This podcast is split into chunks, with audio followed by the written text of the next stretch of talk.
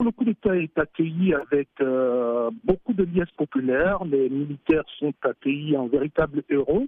Selon que vous allez dans les quartiers populaires, vous allez trouver des grappes humaines sur la rue en train de les accueillir parce que euh, les militaires patrouillent en ce moment euh, euh, véritablement gêner les passants.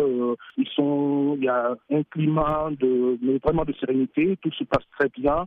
C'est comme dire que les populations attendaient une libération, et une libération qui est venue finalement au lieu des élections, mais des militaires. Alors tout a commencé très tôt au, petit matin. Comment s'est déroulée la prise de pouvoir par les militaires?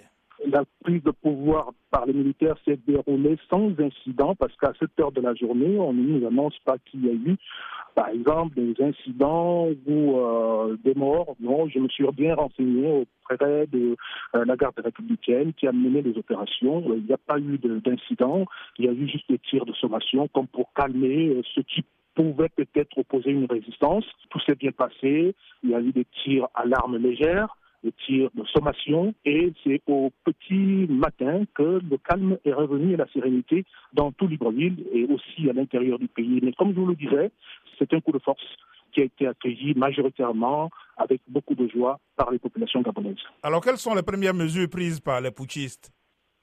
Les premières mesures prises par les putschistes consistent à, la fermeture euh, des frontières, euh, à la dissolution des institutions. J'entends par institution la Cour constitutionnelle, le Parlement, le Centre gabonais des élections qui est à l'origine des délibérations euh, de la présidentielle de samedi dernier, et puis le Conseil économique et social. voilà, ce sont les premières mesures prises donc par le Comité de la transition et de la restauration des institutions. Quel est le sort du président de l'ex-président maintenant, Ali Bongo Ondimba on n'en sait pas plus, si ce n'est que ce que veut bien nous faire comprendre le comité euh, de la transition et de la restauration des, institutions, à savoir que le chef de l'État se porte bien, il a un résidence surveillée, il, est avec son médecin, et lui-même a fait une annonce tout à l'heure, euh, une annonce relayée par certains médias internationaux. Il appelait euh, ses partisans à se mobiliser et à faire du bruit. il dit ne pas savoir exactement ce qui se passe, mais qu'il se porte bien.